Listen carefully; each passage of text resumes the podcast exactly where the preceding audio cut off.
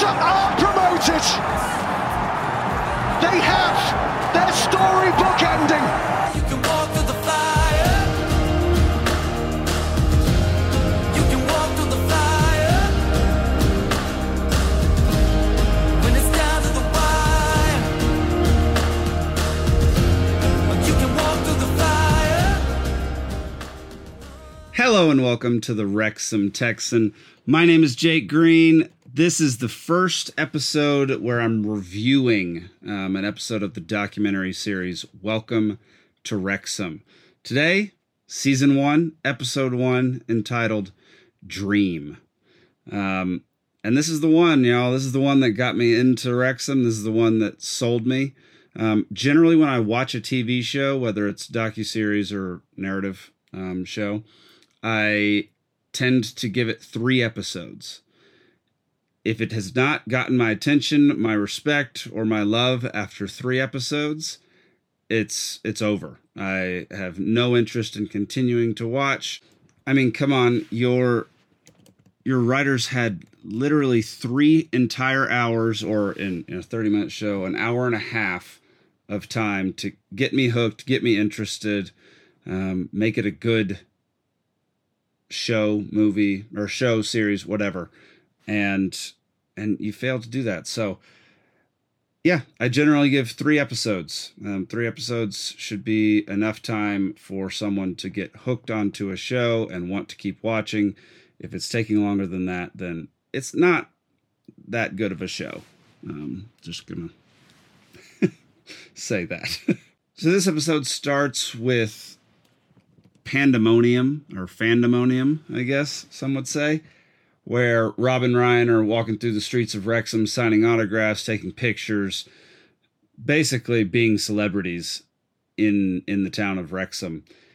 And it then cuts to the stadium, the Cae Ras, the racecourse ground. And it's serene, it's peaceful, it's majestic. It's got the Welsh f- flag just fluttering in the breeze. And Rob walks in and comments on on butterflies in his stomach and uh, all the all the emotions that would come with purchasing a team and then going to see it in person for the first time. This this documentary series does something that I do with my movies, which is it starts in the future. So it it, it starts with Rob and Ryan have having already purchased the club halfway through the season, I believe. I believe this is their first trip, um, and their first trip was I forget which which two games they they got which two matches they got to go see, but I know one was an away game, one was a home game. That'll be a later episode, but yeah, it starts in the future, which is a great tactic. It gets you invested. You you know they bought it, and obviously you know they bought it, but there's a, a mental aspect to that where seeing it right off the bat makes you more intrigued as to how it happened, how they got there, and you know everything that happened in between, and then what happens in the future. It makes you want to see what happens after they're on the field that day, and that doesn't happen for quite a while. It's it's just a great tactic to get people invested, and and I love that they did that. Then the the title sequence comes on, and I haven't done tons of research. I've done a quick internet search, but I've never figured out why the show started with this title song, switched. To, uh, this one was uh, "The Times Are Changing."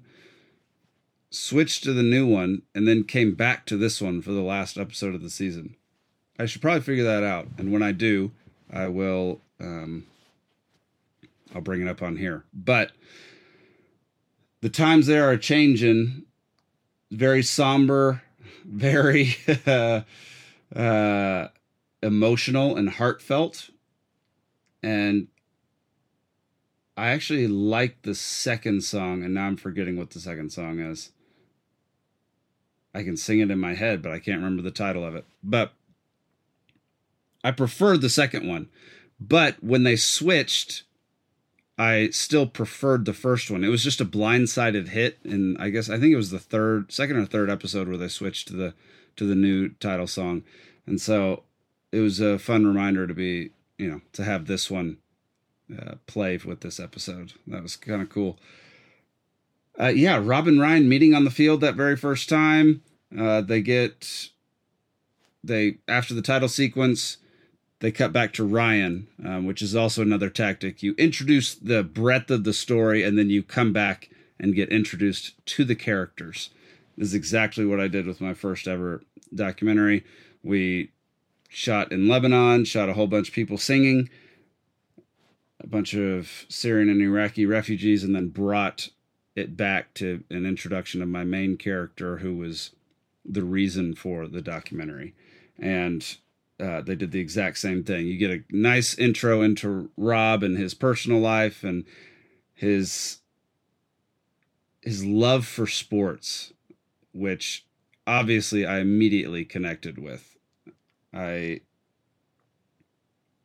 I know that feeling well. I know that the Dallas Cowboys winning the Super Bowl three times when I was growing up, the Dallas Stars winning the Stanley Cup when I was growing up, North Carolina winning the basketball championship in college.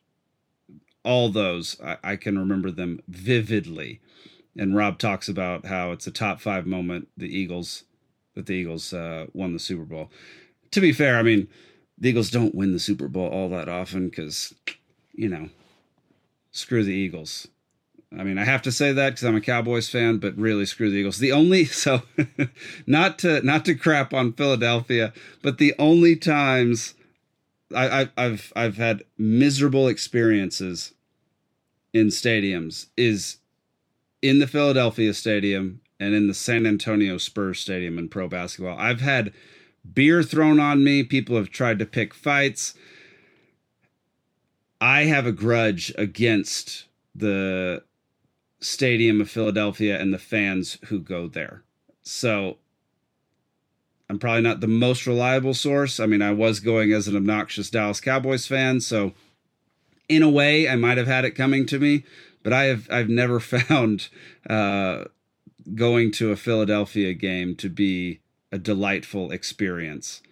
Um, so maybe that'll change one day, but anyway, I just had to crap on Philadelphia for a bit because I am a Dallas Cowboys fan and they are some of our biggest rivals. So, yeah, Rob talking about sports, it's fantastic. He brings it back to his childhood, goes back and visits his childhood home, all very emotional, all very heartwarming to see. Then you get into Humphrey Kerr.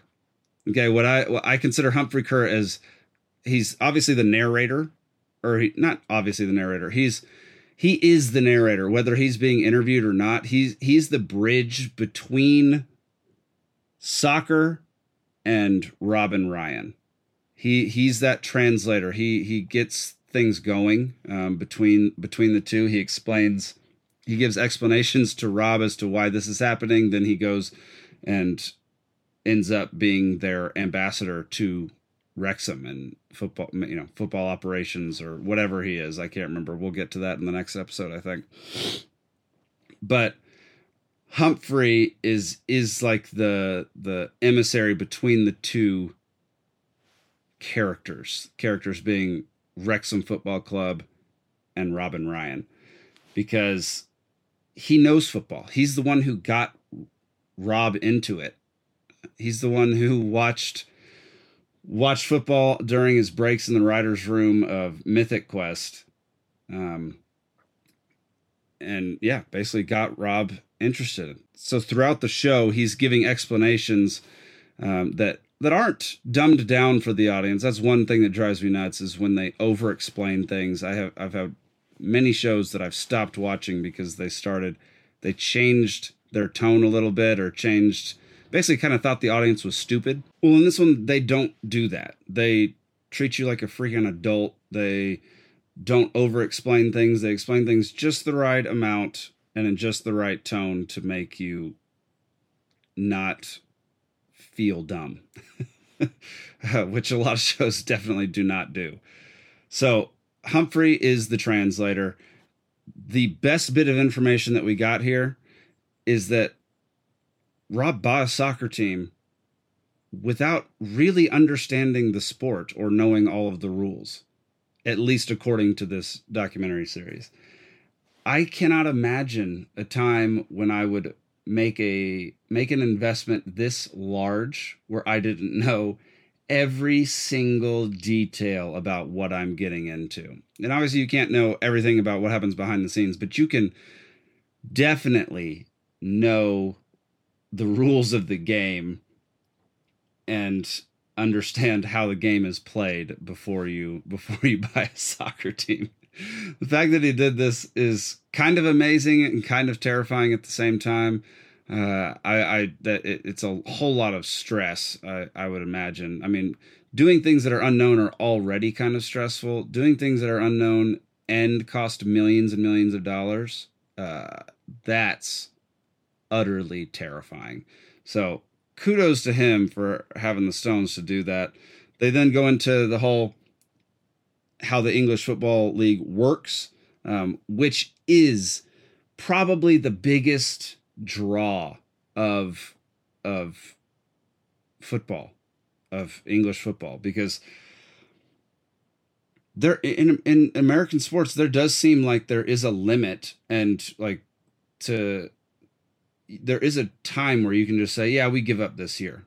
We we don't we don't need to work any harder than we do. We can we can cash it in and and start prepping for next season. Whereas that could never happen in English football because if you go down a league, you lose so much money, people get fired, all sorts of terrible things happen when you get relegated. And so this is kind of the biggest hook, and it's clearly what hooked Rob. It made him intrigued enough to want to buy a freaking club in this system. And personally, I freaking love it. That's that's what make that's that's the biggest draw of watching English football is that you can get promoted, you can get relegated, you're in a fight no matter what. It, it makes it to where at no point in time can the players give up, and if if a player gives up, you can tell um, and yeah, it's it's just one of the best best things about the the English Football League.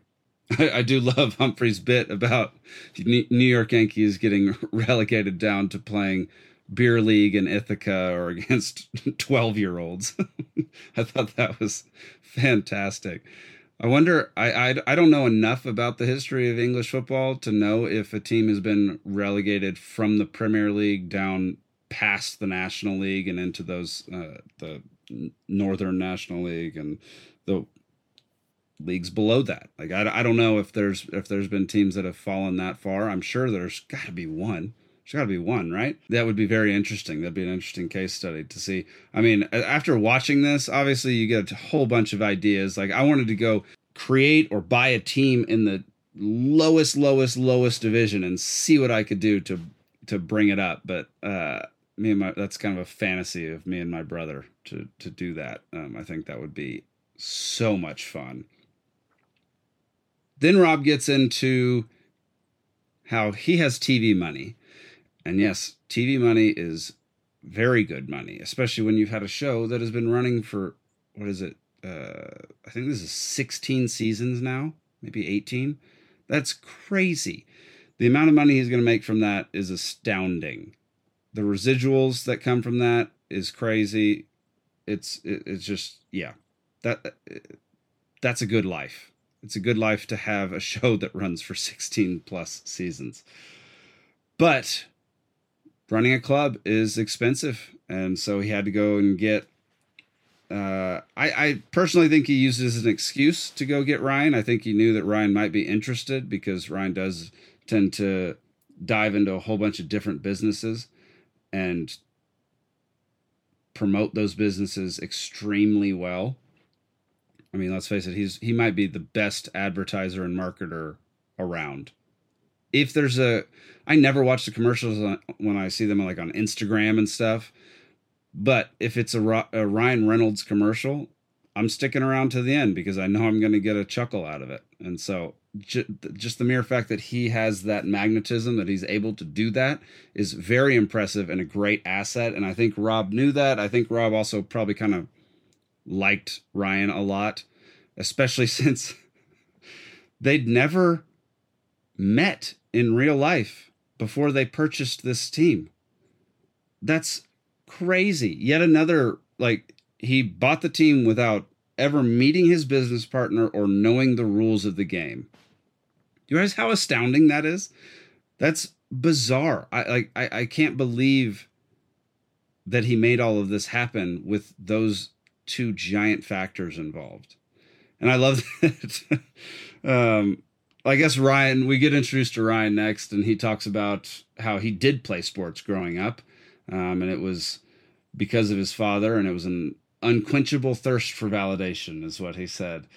I love it when people can admit character flaws, uh, and and that, that's a that's a hard character flaw because in some ways it's good because you're striving to do good things and to be successful, but the motivation might be a little off. So I love it when real life people can admit on TV permanently forever some of their flaws. That's fantastic, and it makes it makes you endeared to them. Uh, makes you like them way more.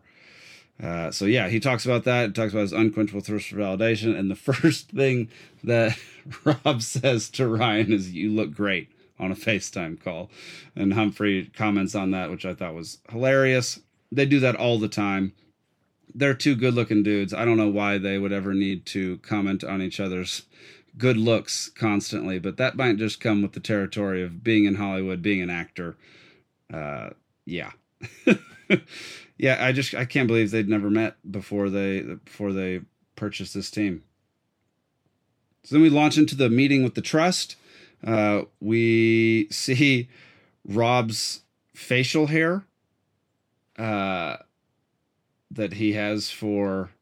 That's another thing that is hysterical. He's he's has this mustache that he has for for I don't know what the mustache, which show the mustache was for. I know the goatee or the handlebar thing later on. It was for Mythic Quest because Mythic Quest. I've watched that show. That show's hilarious too. But yeah, he definitely had it for for some TV show. Had that mustache and met with met with the trust. And here's where the town of Wrexham is brought in. The town of Wrexham is actually brought in before the team of Wrexham AFC is brought in. I think one of the first people you see from the town is Wayne Jones. And he's kind of leaning in the bar watching watching the meeting on his phone. Rob starts giving a heartfelt speech about why Wrexham and saying how the Eagles winning the Super Bowl, yada yada.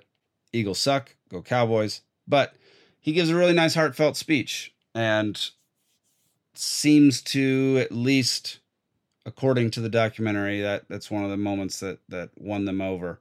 And Ryan's speech was was great as well talking about how we will never we'll always laugh at ourselves. We will never laugh at the situation. High class love that and then directly afterwards Ryan starts cracking up and saying that uh, it was hilarious that as the trust was asking about the docu series. There's a cameraman behind Rob shooting uh shooting for the docu series and the timing of that. I mean, the cameraman had to have been had to have made a mistake. He should have known to not be there. But uh the fact that that happened at that exact moment is absolutely hysterical and I love it. I th- I thought that was h- hilarious.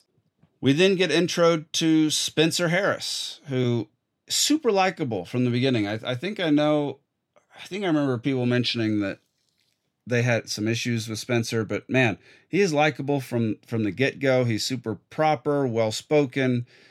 He clearly sacrificed a lot for the club over the years, and that makes him extremely endearing to to me as a viewer. Um, he put a lot of time and effort into trying to help the club um, and sacrificed a whole bunch of things to make that happen. he explains that Wales is not in England, which I know is a confusing concept to a lot of people. Uh, Wales is its own country.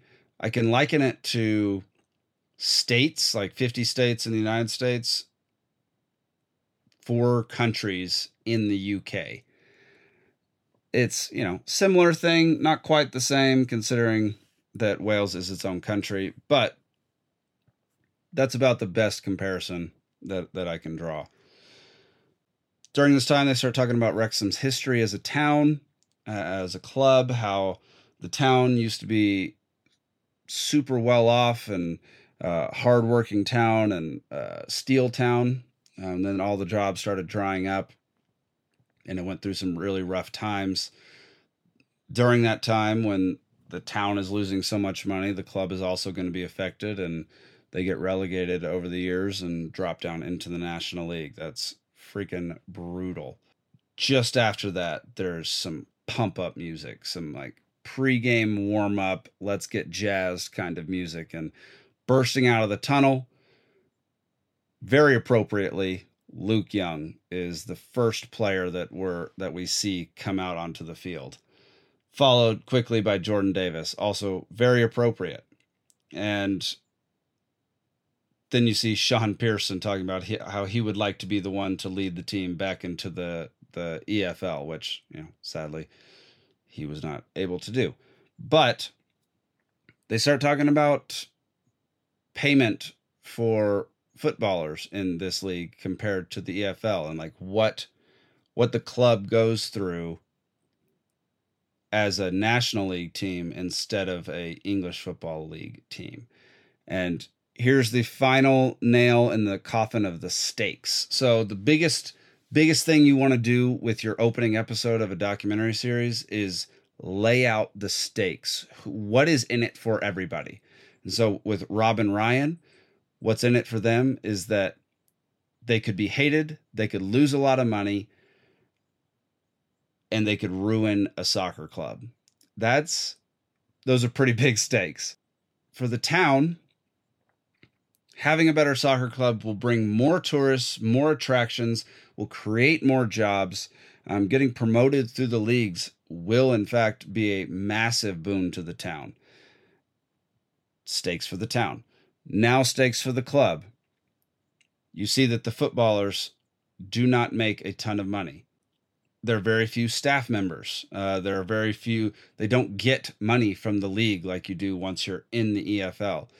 So the stakes for the club are obviously very financial, also very uh, emotional and morale boosting uh, to be promoted to the next league. So there it is. So then Wayne Jones speaks for the first time. And immediately likable, charismatic, can always say, he always has good things to say and a great way of saying them. Uh, he's great on camera. What a fantastic character to have, have found in that town. He is he is delightful. Like of all the people that could be running the turf, he's the perfect one to do it, especially for this show. He in the end he's going to be one of my favorite characters that comes out of this show, one of my favorite people. I would love to meet him someday. I definitely plan on going over to Wrexham this coming season. But yeah, Wayne is just completely likable. Um, he's honest. He kind of tells it like it is, explains exactly what's going on in the town. Kind of has a, I would imagine he's got a good finger on the pulse of the town since he is works in a bar, works in the food industry, can see how people are reacting, interacts with people all day long. I imagine he might be the best one to give you a sense of what is going on in the town, which is probably one of the reasons he's so likable. Um, yeah, he talks about the impacts of wins and losses, even on the food industry, and how, you know, people will be in a much worse mood when they come buy food from him. He'll sell less, uh, all that kind of stuff. And so that's super interesting to hear. So, yeah, again, you know, that has to do with the stakes. Like, these are the things that that are on the line for this town, this club, and Rob and Ryan. After this, we launch into scrimmaging. When I say scrimmaging, this was the year of the COVID lockdowns where businesses like this football club were very much damaged. When you don't have people coming into the stadium, you do not make nearly as much revenue as you, what you would normally do, especially in this league. Because once you're in the EFL, you're getting revenue share from the league itself. Um, when you're in this league, you're not, and people get far less money when you're when you're not packing people in the seats and selling beer and selling food. You're going to lose a lot of money. Not to mention the state of the players. For those who have not played sports, the idea of playing a professional sport in a stadium full of no one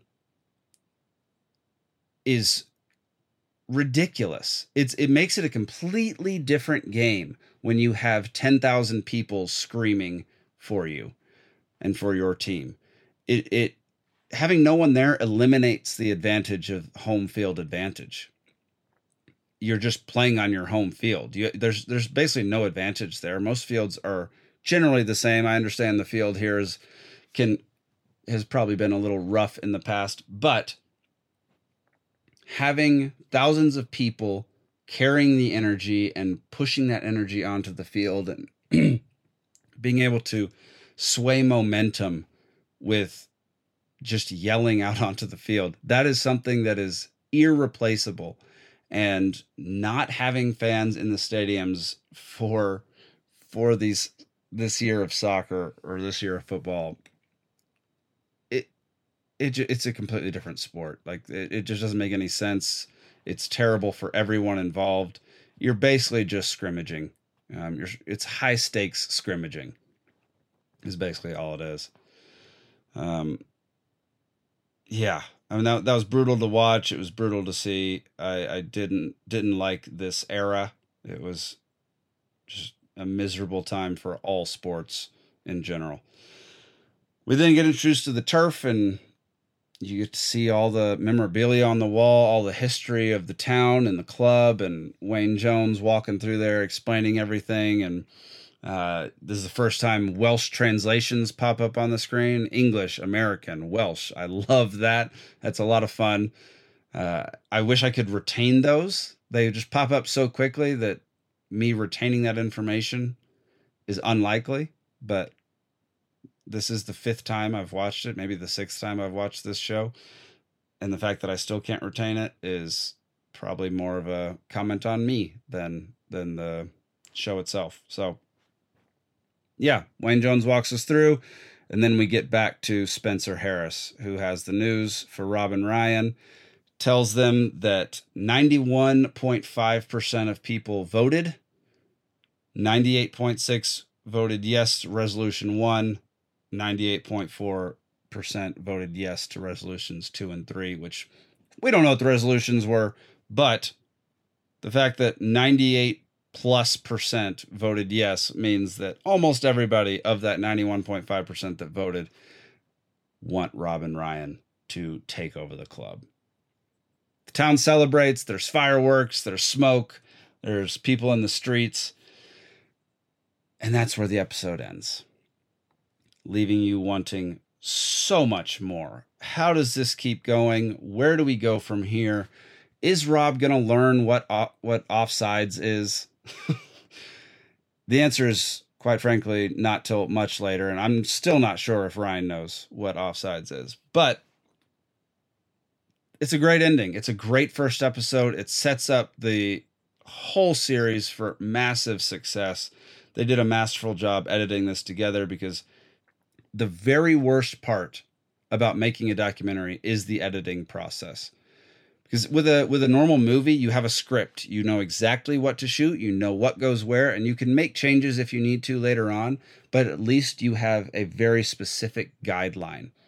With a documentary it is wide open. You have hundreds of hours of footage to go through to edit this in a way that is compelling. And while the storytellers and like the the director and the characters and everybody on set or on the in in the in the film crew while they're a hugely important part of how the story gets told, the editing team is how the story gets told because it you can manipulate things to to make them work. I know that in this show especially time is manipulated quite often. Like things are done by they're they're showing things behind the scenes that are happening in the locker rooms and stuff that aren't happening at the same time that we're seeing games out on the field, uh, matches out on the pitch. There's those British and, and English terms, British and American terms. Anyway, editing is the lifeblood of a documentary. And the fact that they took all of these hours of footage, all of these different little moments here and there, and put them together to make this masterpiece of an episode one is impressive and I have the utmost respect for for this editing crew, this film crew. They they do an amazing job. The visuals are great, the story's great, the characters are great. Everyone does a does their job well in this first episode. So there you have it. Season 1, episode 1, Dream. Welcome to Wrexham reviewed. Thank y'all so much for sticking around this long. Uh, it's been looks like about over 30 minutes now that I've been rambling on about uh, first episode of Welcome to Wrexham. I really appreciate y'all tuning in. Our second game of this year is today versus Wigan Athletic. I will have a podcast out on that tomorrow, a, my reaction to it. Um, so, yeah, make sure to tune in to that. Thank y'all again for listening. I really appreciate it. I am Jake Green. I am the Wrexham Texan and we'll see you next time. Up the town. You're gonna see it. You're gonna see it. And if you knock my soul oh, with all your strength, you're gonna find it. You're gonna find it.